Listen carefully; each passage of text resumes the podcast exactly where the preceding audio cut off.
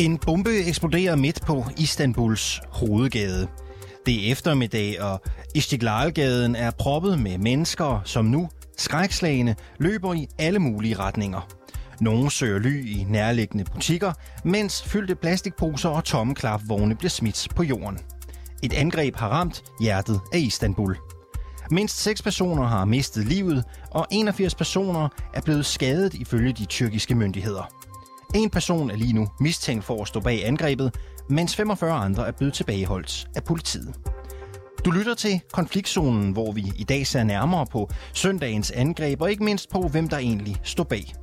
Den tyrkiske regering lader ikke til at være i tvivl om, at det er militante kurdere, men har regeringen i virkeligheden en interesse i netop det narrativ? Mit navn er Alexander Vils Velkommen til konfliktzonen.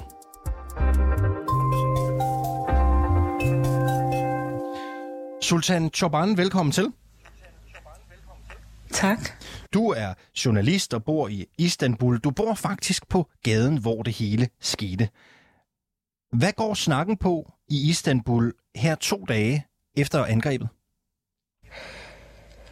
I hvert fald, øh, i hvert fald er livet sådan stort set tilbage til det normale igen. Man har åbnet op for, for gaden, og der, der er sådan set øh, liv igen, og man kan, man kan i virkeligheden ikke mærke øh, det, der er sket for blot to dage siden. Men, men jeg synes også, der, der, der er mange flere spørgsmål end, end svar på nuværende tidspunkt. Øh, politiet har jo lægget de her, de her billeder af den, øh, af den formodede gerningsmand, øh, eller gerningskvinde, kan vi også sige. Det er jo en kvinde, øh, som, som, de, som lige nu er anklaget for at have placeret den her bombe.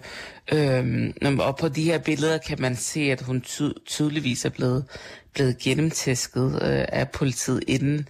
Øh, og, og, og et af de her billeder kan man øh, se, at, øh, at der bliver taget kvælertag på hende, og det, øh, kvinden har frygt i øjnene. Det er sådan i virkeligheden øh, meget problematiske billeder, men også øh, det har også fået mange til at tænke sådan, jamen hvem er hun egentlig? Er hun virkelig, vidste hun virkelig, hvad hun gik ind til, eller er hun, er, er hun bare en, der er blevet betalt til at udføre den her, den her opgave?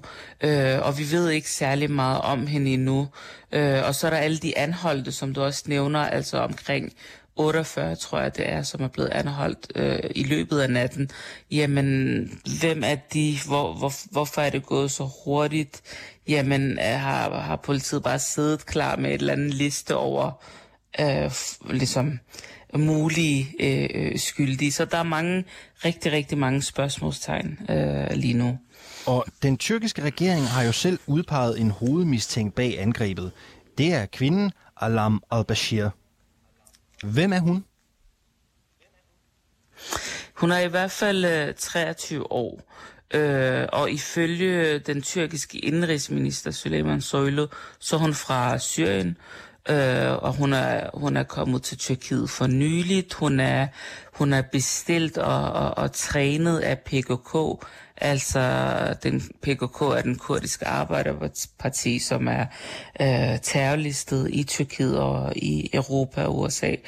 Øh, Øh, det, ja, og åbenbart har hun øh, forbindelser til, til dem øh, og, og deres syriske, øh, deres, deres syriske brødreparti. Øh, men der er mange der er mange spekulationer om, hvem hun egentlig er. Altså er hun, er hun etnisk syrisk? Er hun noget helt tredje? Er hun kurder? Øh, nogle, altså der er nogle medier, der for eksempel øh, skriver, at hun har opholdt sig i Istanbul i, i ni måneder jamen hvornår er hun så blevet, blevet trænet i Syrien, eller hvornår har hun overhovedet været i Syrien. Øh, andre medier skriver, at hun kun har været her i, i fire måneder. Øh, I virkeligheden, øh, altså vi ved kun, at hun er, hun er hovedmistænkt, og at øh, det også er hende på, på de billeder, de overvågningsbilleder, som er blevet, øh, er blevet vist øh, på tv, altså fra Istiklal-gaden, hvor, hvor angrebet altså skete.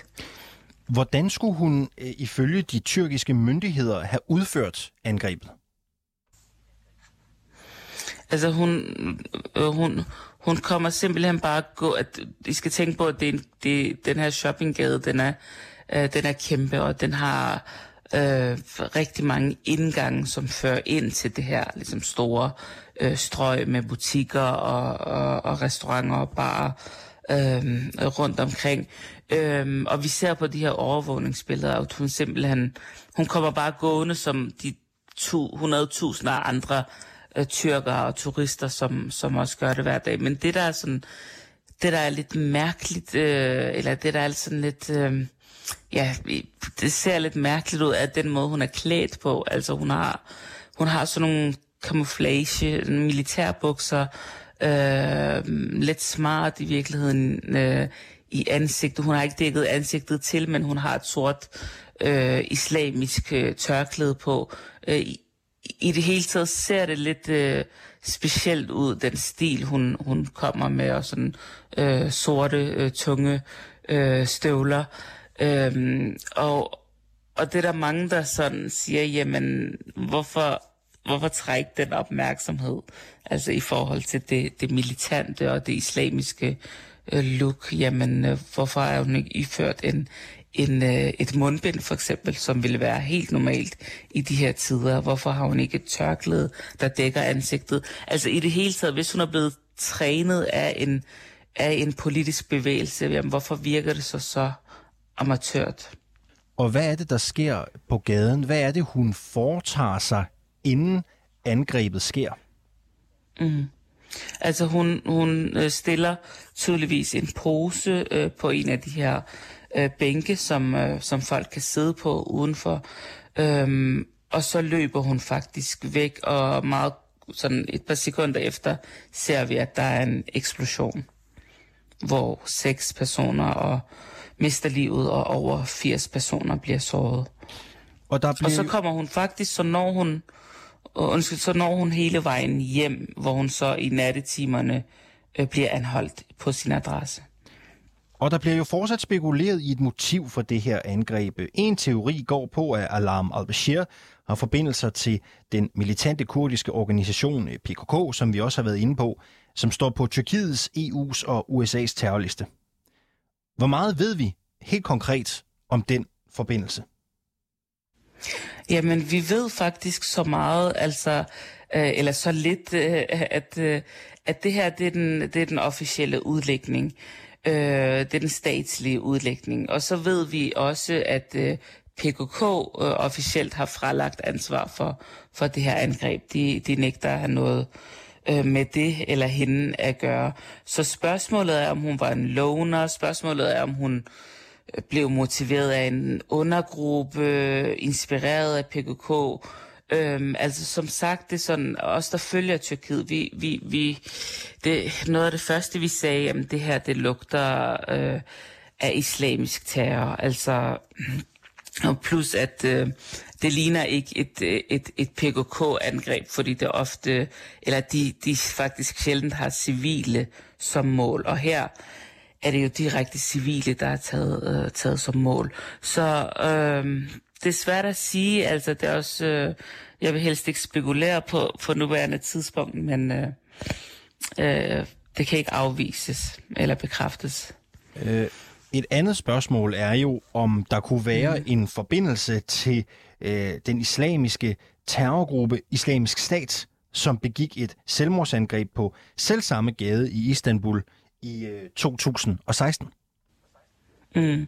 Det var i hvert fald det første mange mange ting, tror jeg, det var ligesom det her trauma vendt tilbage på et eller andet måde, og det minder øh, utrolig meget om det angreb, udover at det var en selvmordsbombe, og her har vi en gerningsmand, som, som placerer en bombe og, og, og er levende øh, efterfølgende. Og det her med, at, altså, at hun ser ud, som hun gør, Øh, hun, er, hun har et øh, religiøst tørklæde, hun er klædt lidt som sådan en militant, øh, ja, med, med, med de her camouflagebukser.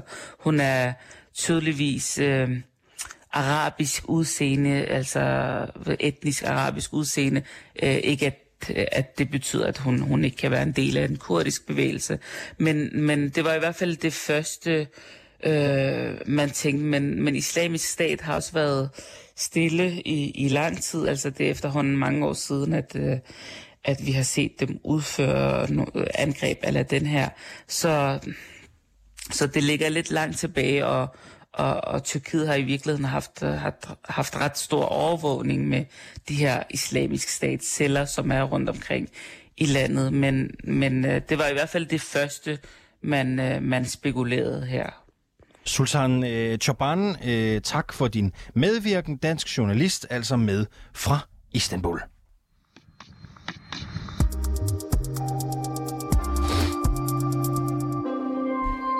Som man kunne høre på Sultan Choban, så er der en del diskussion i Tyrkiet om, hvem den mistænkte kvinde har forbindelser til. Er det PKK eller islamisk stat? Men den tyrkiske regering lader til at være meget klare i spyttet. Hesaf Roshan, velkommen til programmet. Mange tak. Du er journalist og analytiker med indgående kendskab til tyrkisk øh, politik. Øh, der er jo endnu ikke nogen, som har taget ansvar for angrebet, men allerede natten til mandag var den tyrkiske indenrigsminister ude at sige, at regeringen mistænker PKK for at stå bag. Øh, vores vurdering er, øh, bliver der sagt, at ordren til det her dødelige terrorangreb kom fra Ayan al-Arab i det nordlige Syrien, hvor PKK og YPG har deres syriske hovedkvarter. Allerførst, forklar os lige det forhold, der er mellem Tyrkiet og PKK. Uh, det er et stort spørgsmål. Ikke? Hvad hedder det? Kurdistans Arbejderparti bliver forkortet PKK. Øh, og det er en øh, organisation, som blev startet tilbage i 70'erne, som et øh, modsvar på den stigende, så man blandt øh, venstreorienterede kredse, så man en stigende øh, fascisme, som var statsstøttet fra Tyrkiet. For eksempel under den kolde krig, så var der de her fronter, der var du ved, russerne, der var, der var Vesten, og Tyrkiet, som har været med i NATO siden tilbage i 50'erne, de har også haft en interesse i at øh, undertrykke venstreorienteret, fordi man var bange for venstreorienteret i landet, var øh, sådan femte kolonne, nogle øh, spioner, sovende celler, som ville kunne hjælpe Sovjetunionen øh, invasion ind i Tyrkiet og dermed ind, på, ind i Vesten øh, på vej, som man prøvede at undertrykke de her venstreorienterede grupper. De venstreorienterede grupper blev radikaliseret i mange tilfælde, og nogle af grupperne var også med øh, kurder, hvor det kurdiske, den kurdiske identitet betød rigtig meget. Og en af de her grupper var Kurdistans Arbejderparti, som altså har en marxistisk-leninistisk ideologi. Man, jeg har næsten lyst til at sige tilbed, man har en, en leder, øh, Abdullah Öcalan, som de kalder Apo, øh, som er fængslet øh, på en ø ud for Istanbul, som man har som leder. Så det, man kan næsten kalde det en personkult. Det er virkelig, virkelig vigtigt for, for PKK at have den her leder, lederrolle. Og de har altså ført væbnet konflikt mod Tyrkiet, øh, mod øh, centralmagten, for at få op, opnå øget kulturelle rettigheder. Øh, I starten var det en form for separatisme. Man ville gerne have sit eget Kurdistan. Men senere hen har Abdullah Öcalan, den fængslede leder, altså ændret sin ideologi. Nu handler det mere om selvbestemmelse, øget kulturelle og borgerrettigheder. Og så bliver YPG jo også nævnt. Men os lige om, hvem de er. Ja, så YPG er, er søsterpartiet til PKK. Så kurderne er ligesom spredt imellem fire lande. Ikke? Du har Tyrkiet, Iran, Irak og Syrien, og i PKK, øh, PKK opererer primært i Irak og i Tyrkiet. Og så har man så søsterorganisationer, som arbejder i henholdsvis Iran og i Syrien, og i Syrien er det altså YPG, som er øh, en militær øh, gruppe, som ikke kun er kurder, og også består af en masse andre mindretal i den region i Nordsyrien, øh, som amerikanerne blandt andet har været med til at, at støtte under det, der hedder SDF, som er øh, de syriske frihedsstyrker, som Danmark har også øh, kastet bomber for at hjælpe dem i slagmarken imod islamisk stat, og de har været en amerikansk allieret siden 2014. Det her område, som den tyrkiske indrigsminister nævner, Ayn al-Arab eller Kobane, som kurderne kalder det, ligger lige ved grænsen til Tyrkiet. Og tyrkerne har meget fokus på det her grænseområde. Mm. Hvorfor har de det? Ja. Så det, som kurderne kalder Kobane, det som araberne kalder uh, Ayn al-Arab, ligger i, det kysser næsten grænsen til Tyrkiet. Ikke? Det er en by, der er, øh, altså, du kan næsten række ind over grænsehegnet fra Tyrkiet, og så røre de første bygninger på den anden side. Det er fordi handelen har været så stor i de områder, så du har en by smackdown i midten af grænselandet. Det her grænseland er pissevigtigt for, for tyrkerne, fordi de lige nu er i gang med at prøve at skabe sådan en bufferzone, det vil sige en korridor på 30 km ind i landet. Tyrkiet deler 900 km grænse med Syrien, og man er bange for, at der kommer flere flygtninge ind over grænsen fra borgerkrigen i Syrien, som stadig pågår øh, og man vil gerne sende nogle af de her flygtninge tilbage i de her områder. Så man har skabt den her korridor, en bufferzone kalder de det, hvor man kan sende de her folk tilbage, så de kan blive i Syrien ud af Tyrkiet. Og for at kunne forene nogle af de territorier, er det vigtigt for Erdogan at besejre og belejre Kobane. Men det er ikke helt populært hos de NATO-allierede. Ja, så Tyrkiet har prøvet at gøre det tilbage i 19, øh, som det, det gik galt, øh, og ikke nok med, at det gik galt på slagmarken, så endte det også med, at Tyrkiet blev kastet ud i en hel masse diplomatisk øh, tumult. Blandt andet så er det grunden til, at Sverige kottede øh, handelsforbindelserne, eller indledte en våbenembargo mod tyrkerne, ikke ville sælge dem våben. Amerikanerne gav dem en bejmand rimelig offentligt og ville øh, og smide dem ud af F-35 kampflysprogrammet, som Danmark også er en del af. Så det smed virkelig Erdogan ud i noget diplomatisk tumult, som han stadig kæmper med i dag. Hvordan kan det her angreb i Istanbul, hvis vi beholder de her briller på, være med til at fremme den tyrkiske regerings dagsorden i Syrien? Så lige nu har vi øh, ledende regeringsminister, som siger, at den her kvinde, hvis billeder vi har set del på internettet, en forslået arabisk kvinde, hun altså modtog ordre for at udføre bombeangrebet i Kobane. Det vil sige, at du har en helt perfekt legitim øh, casus belli eller krigsårsag til at gå ind i, i Kobane, altså rydde ud i de her kurdiske militante, som man fra Ankaras side gerne vil af med. Så du har en perfekt linje til den by, som man belejligtvis rigtig gerne vil øh, besejre. Vi skal lige have øh, bragt et perspektiv mere på banen, for Erdogans kommunikationschef har efter angrebet været ude at sige, at det internationale samfund skal være opmærksom Terrorangreb mod civile er direkte og indirekte konsekvenser af noget, nogle landes støtte til terrorgrupper. Og der er jo noget med timingen her, øh, for det er ikke mere end en uge siden jo, at den svenske statsminister Ulf Kristersson var på besøg i Ankara for at tale med Erdogan, der beskylder Sverige og også Finland for at huse kurdiske oprørsgrupper og derfor ikke vil give dem adgang til NATO. Kommer Erdogan til at bruge det her angreb til at lægge yderligere pres på Sverige og Finland? Det vil i hvert fald være oplagt for ham at gøre, fordi han ligesom har flere kort på hånden til at kunne presse politiske indrømmelser ud øh, fra primært er det Sverige, så der er ikke så meget, han har på Finland. Men i Sverige har vi jo nu den her øh, den, den, den nuværende sag med Bülent Kenesh, den her kurdiske øh, øh, den her tyrkiske borger, som har været en del af, øh, af Gülen-bevægelsen i Tyrkiet, som man mener står bag militærkupforsøget, det fejlslagende militærkupforsøg tilbage i 16. Og ham øh, nævnte Erdogan jo ved navns nævnelse og sagde, ham her vil vi gerne have, have ud af jer, hvis svenskerne gerne vil ind i NATO. Og det er jo det, som Erdogan gør, så jeg skal ikke sige til dig nu, om han gør det eller ej. Men det har han gjort før og det vil han med høj synlighed gøre igen, fordi en, en del af Erdogans uundgåelighed ved både de diplomatiske rundbord, men også på slagmarken, det er, at han er til stede overalt og god til at tage brugpenge. Så han tager transaktionomkostninger. Han har bare en masse gode muligheder for at gå til forhandlingsbordet og sige, hvis du vil have mig overtalt, vil du, hvis du vil have min stemme med, så skal jeg have nogle, have nogle indrømmelser. Og, og den her sag har jo bare givet ham enormt mange kort på hånden, både i forhold til en invasion i Nordsyrien, som vi højst sandsynligt kommer til at se inden for de næste par måneder frem til valget næste år, og også i forhold til fangeudleveringer. Og lad os lige blive ved det her forhold mellem øh, Tyrkiet og Sverige. Altså, hvad betyder de her udviklinger for det forhold, hvis du skal sætte lidt flere ord på det?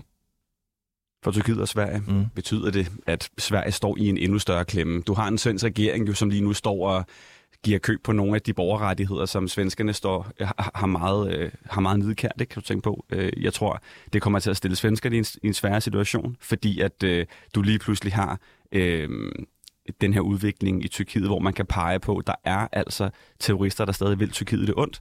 Øhm, og, og, og den brændende platform, som Erdogan har, den er enormt, enormt værdifuld for ham i, i diplomatisk brug. Erdogan er jo med til G20-topmøde i de her dage. Hvordan tror du, angrebet kommer til at spille ind? Jeg tænker på, den, den Erdogan, der træder ind af G20-døren, ikke? han har jo, for det første har han Putins ører. Han er den eneste person i NATO-kredsen, som snakker med Putin. Han er måske en af de eneste verdensledere, øh, som har en forbindelse ind i Moskva og har muligheden for rent faktisk at få nogle handlinger igennem fra Moskvas side. Da Moskva forlod øh, korneksportaftalen, så gik der kun et par, jeg tror det gik 48 timer, og så var russerne tilbage, fordi Erdogan ligesom havde været med til at tvinge armen om på dem i billedlig forstand. Og øh, det her, det kommer til at være enormt værdifuldt for Erdogan at komme ind og sige, at jeg er den powerbroker, jeg er den mand, der kan tage transaktionomkostninger, om det gælder, øh, om det gælder våbentransport i Libyen, som Tyrkiet er en stor del af, om det gælder øh, stabilitet i Nordsøen, hvor Tyrkiet er garant sammen med Iran og Rusland, og om det handler om øh, droneeksport til Ukraine, så er øh, Erdogan som kviksøl ind i rigtig mange regionale konflikter, som er pisse vigtige for, for G20-landenes øh, for, for de lande, der er medlem af det. Øh, så, så det er altså en styrket Erdogan, der går ind ad dørene. I hvor høj grad styrer øh, regeringen egentlig den fortælling, der er om angrebet i Istanbul? de styrer den absolut. Altså, der er ikke noget... Vi to kan ikke sidde og jamme sådan her over, hvad der måske sker, eller presselogen kan ikke sidde og, og snakke om, hvor dækket CNN Tyrk det er godt i forhold til har været Tyrk, de forskellige tv-kanaler.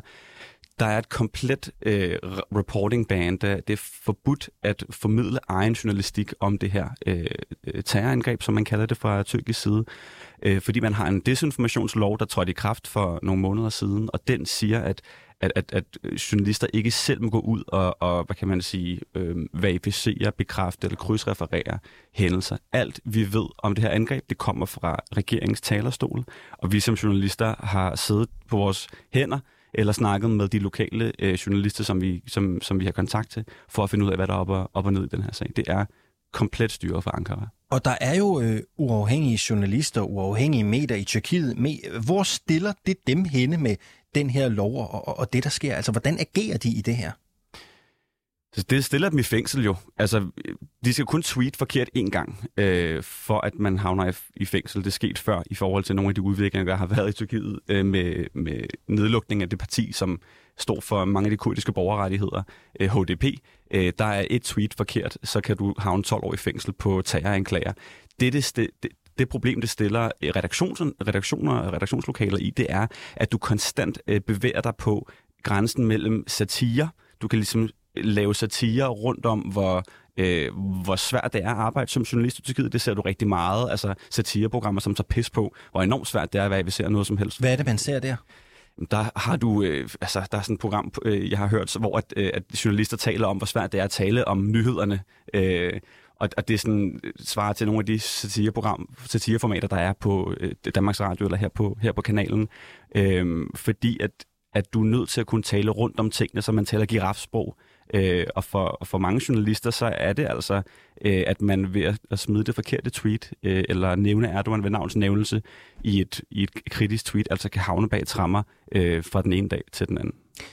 Det, der er øh, sket i øh, Istanbul i søndags, øh, de internationale optrædener, øh, Erdogan foretager, hvad giver det dig anledning til at holde øje med fremadrettet?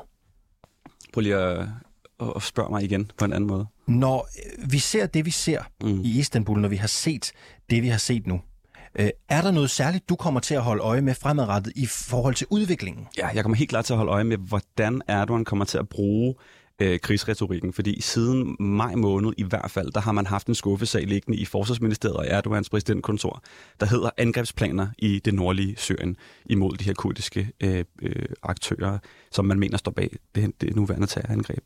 Og øh, det er noget, vi har set tilbage før valget i 2018. Det er noget, vi så før valget i 2016. Hver gang vi har en valghandling, der er det enormt værdifuldt fra Erdogan og fra regeringstoppen at rasle med sablerne. Så vi har set militære angreb ind i Syrien og ind i Irak mod kurdiske aktører i Irak hver, før hver eneste valg de sidste tre valg. Så vi kommer til at højst synligt at se det samme igen, og det er det, jeg holder øje med, hvordan man bevæger tropperne rundt ved, ved slagmarken i, i Syrien. Og lige nu taler mange jo om, hvor kommer denne kvinde fra? Øh, regeringen styrer fortællingen 100%. Finder vi nogensinde ud af det? Altså bliver vi nogensinde rigtig kloge på, hvad der er sket, og hvem der har sat det i gang. Det er sådan lidt det journalistiske vilkår i Mellemøsten, du snakker om her, ikke? fordi grundvilkåret er, at du kommer aldrig til at vide, øh, du har ikke mulighed for at vide det, og jeg tror, jeg tror begrænsningen af agens, af egen agens, af egen mulighed for overhovedet at kunne dykke længere ned i det, øh, som vi har med graverredaktioner her i Danmark, og som vi kender fra redaktionssamarbejder rundt omkring i Europa i forhold til Panama-papirerne og sådan ting, det kan du bare ikke få op at køre i Tyrkiet. Og dermed så er der altså grænser for erkendelse i redaktionslokalerne. Hetaf Roshan, øh, du er journalist og analytiker med indgående kendskab til tyrkisk politik. Tak fordi du øh, var med i konfliktzonen. Tak for invitationen.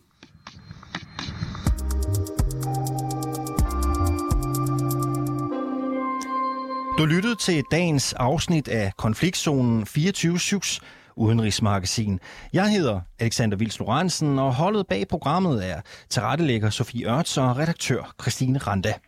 Du kan lytte til programmet direkte hver mandag til torsdag fra 8 til halv 9, men du kan selvfølgelig også høre programmet som podcast.